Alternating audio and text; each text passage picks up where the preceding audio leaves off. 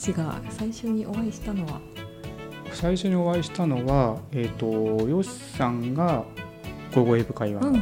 全国行脚をスタートして、はい、で秋葉原で会いましょうってよしさんと会った時に、うん、あのメイド喫茶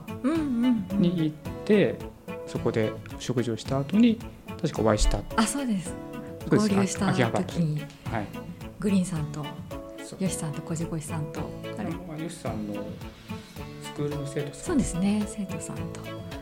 お会いしたのが最初で。そうその時からすでに私の中ではこじこじさんが甲冑の人だったんですよね。まあみんなそうですよね。みんなそうでオフ会とか行っても「あ甲冑の人だ」とか言われているのをよくお見かけしたので今日はこのインタビューを聞けばなんでこじこじさんが甲冑作ってるのかが分かるとか。あの現在進行形ではないです。あそうはないんですか。今あの別に甲冑を作ってるわけではないので時間があれば作りたいなと思ってますけど作りたいなっていうぐらいなんです、ね、続きを。うんうんうんうんなので多分いろんな人に甲冑なんで甲冑なんですかを聞かれると思うんですよね、それを全部この番組で解決していきたいと思います というわけで多分みんなから聞かれるであろうなんで甲冑作ってるんですかから聞いてみようかなと思うんですけど。なんでっていう多分長くなっちゃうかもしれないんですけどもともとは伊達政宗が好きでで仙台に旅行に行った時に松島のえーと、伊達政宗歴史博物館かな、うんうん、っていうところで甲冑を着れる体験があったんですよ。うん、でそこで予約して甲冑を着た時にそのそこに甲冑師さん甲冑を作る人がいらっしゃって、うん、で最初はまあ興味本位に来られたみたいな感じで接せられて結構雑に、うん、これってこうですよねってああそうそうそうみたいな感じで言われて。で自分があそこに今あるんですけど、はい、首輪っていう首につける甲冑の一部がそこの甲冑体験にはなかったっていうことを事前に知ってたので自分で作ってったんですよ。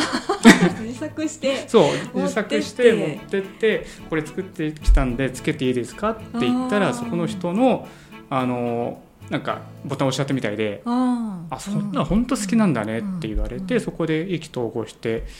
1時間ぐらい話してたのかな。で話してた時に「いや実はあの甲冑作りたいんですけど作り方もわからないで」って話をしたら「だったら鉄なんかで作る必要ないから」何でも素材とかいろいろ工夫して作ってる人たくさんいるからあの作ってみればって実際そういうなんかなんだろうプラスチックじゃないけどそういうものを作った甲冑も展示されててみんなそれぞれ、まあ、予算とかもあるし作れる環境とかもあるので、うん、まあ、それに合わせて甲冑作ってるよって言われてじゃあ作ってみようかなと思ったのが始まり。うん、えでもその前にもうその首は作れちゃってたわけじゃないですか。その前に作ろうと思ってそこに行ったわけですか？なんだろう。あの時なんで作ったか分かんないんですけど、うん、要はちゃんと甲冑を着たかったんですよ。うんうん、で事前に確認をしたらその首輪っていうのはなかなそれはないって言われてたので、うんうん、ないの嫌だなと思って。えなんで甲冑を着たかったんですか？伊達政宗が好きだから。えでも伊達政宗のあの甲冑をそのまんま自分が着て伊達政宗っぽくなりたいみたいな感じだったですか？要は伊達政宗が甲冑だからなんだろうななんですかね甲冑を着たいというか、うん、伊達政宗が身につけていたというか、そこの時代のものに触れたい。伊達政宗が生きていた時代のものに、うん、なんかいろいろと文化だったりとか、うん、ものだったりとかっていうものに触れたいなっていうのがあって。まあ、なんで伊達政宗なんだっていう話も気になると思うんですけどね。ねそうですよね。あ、そっか、そんなのがあって自分で作って作り始めてというか甲冑師さんとかとの出会いがきっかけで作り方も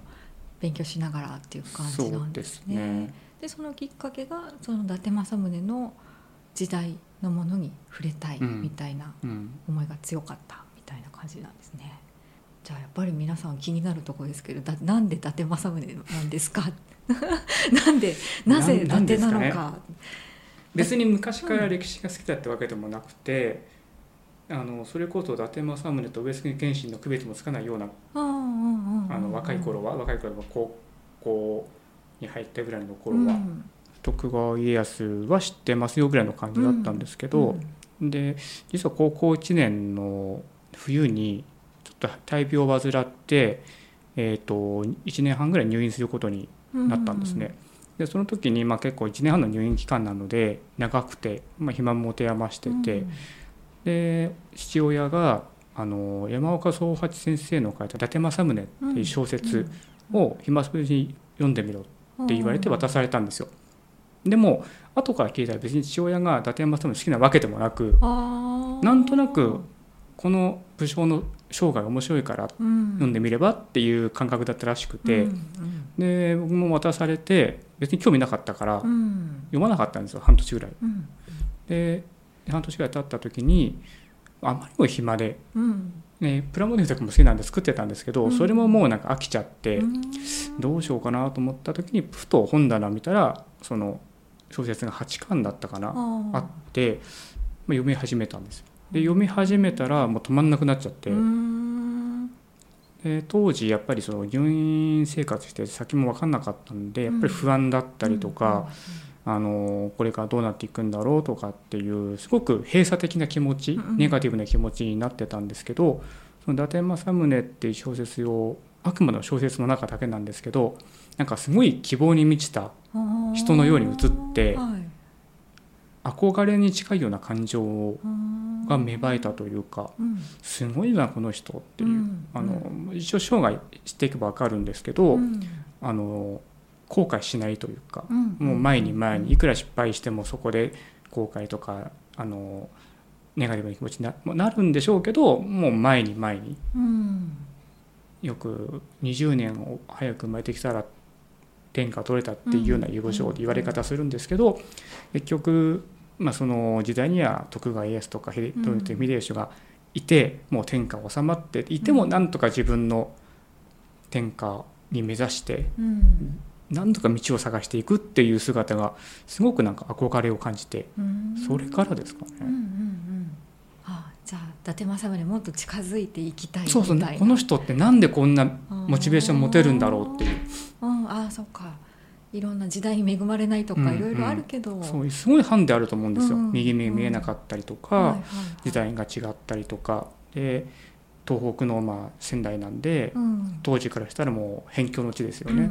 うん。でそのいわゆる自分にすごくハンデがあるある中でその前向きに前に進める力ってなんだろうなっていうのはすごくありました。うんうん。う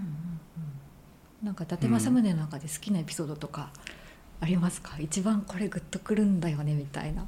あのありすぎるんですけど あの要は革命的な部分は結構あると思うんですね。うん。当時のえ東北の、えー、と家っていうのは、えーまあ、みんな親族というかうん。政略結婚で、もうみんな親戚だったんですよ。はいはいはいはいはい。あの伊達家だけじゃなくても周り全部、うん。だからいざ領地争いとか戦をしても、うん。あのある程度まで行ったらまあまあまあまあと、うん。もうそろそろいいんじゃないのっていうだいうんわゆる親戚同士の争いがあって他の親戚が入ってあの仲介する。うんみたいなことを繰り返しで、うん。まあ、だからこそあのいわゆるその東北で目立った武将も出てこなかったうん。っていうバックボーンがあってでも政宗の時代にそういう親戚関係度外視してもう言い方悪いんですけど、うん。皆殺しにするんですよ。もちろんその裏切られたっていう過去もあるんですけど、うんうん。皆殺しにしたことによってその今までなあなあでやっていたうん。東北の武将たちが震え上がっであの変なのが出てきたぞと。でその結果連合軍を編成されてうん。袋叩きに遭うんですけど、うん。それでも負けなかったっていう。うん。勝ちはしないんだけど負けなかったっていう。うん。運も持ってる武将でなんかすごく運運がいい。うん。運が悪く生まれてきたのに運がいいみたいへなそれがすごく最初のエピソードなんですけど、うん。すごく印象があって。うん。でまあ多分皆さんどういう印象か分かんないですけどいわゆる武力が強い武将とかっていうイメージの今バサラとかあると思うんですけどそんなに戦勝ってないんですよ。そうですよね。私もなんか伊達政宗って強いとか、はい、そういうイメージがない。ないです、ね、戦って勝ちまくってきた人ってイメージがないのになんかすごい人気があるの。そうそうそう。なんでなんだろう多分人気あるのはバサラのせいだと思うんですけど。そうそう。ただ実際戦ってそんなに勝ってないんだけど要所要所で勝ってるんですよね。だから多分そのそこのいわゆるなんだろうここだけは落としちゃいけないっていうところをちゃんと掴んでるのかな。それ戦略的に。直感とかもあるんじゃないですかね。ね。それでまあそういういわゆる戦国時代を生き抜いてきた武将ってでもみんなそこで終わっちゃうじゃないですか。うんうんうん、でも政宗って徳川家康が江戸幕府を開いた後も、うん、いわゆる今の仙台ですよね、の経営に従事して、うん、もうすごい今森の都っていうぐらいの,、あの都市を築くわけですけど、だからそういう政治とか能力も長けてた。っていうのはすごくだから万能な人なんだろうな。そこがやっぱりエピソードというか印象深いところですね。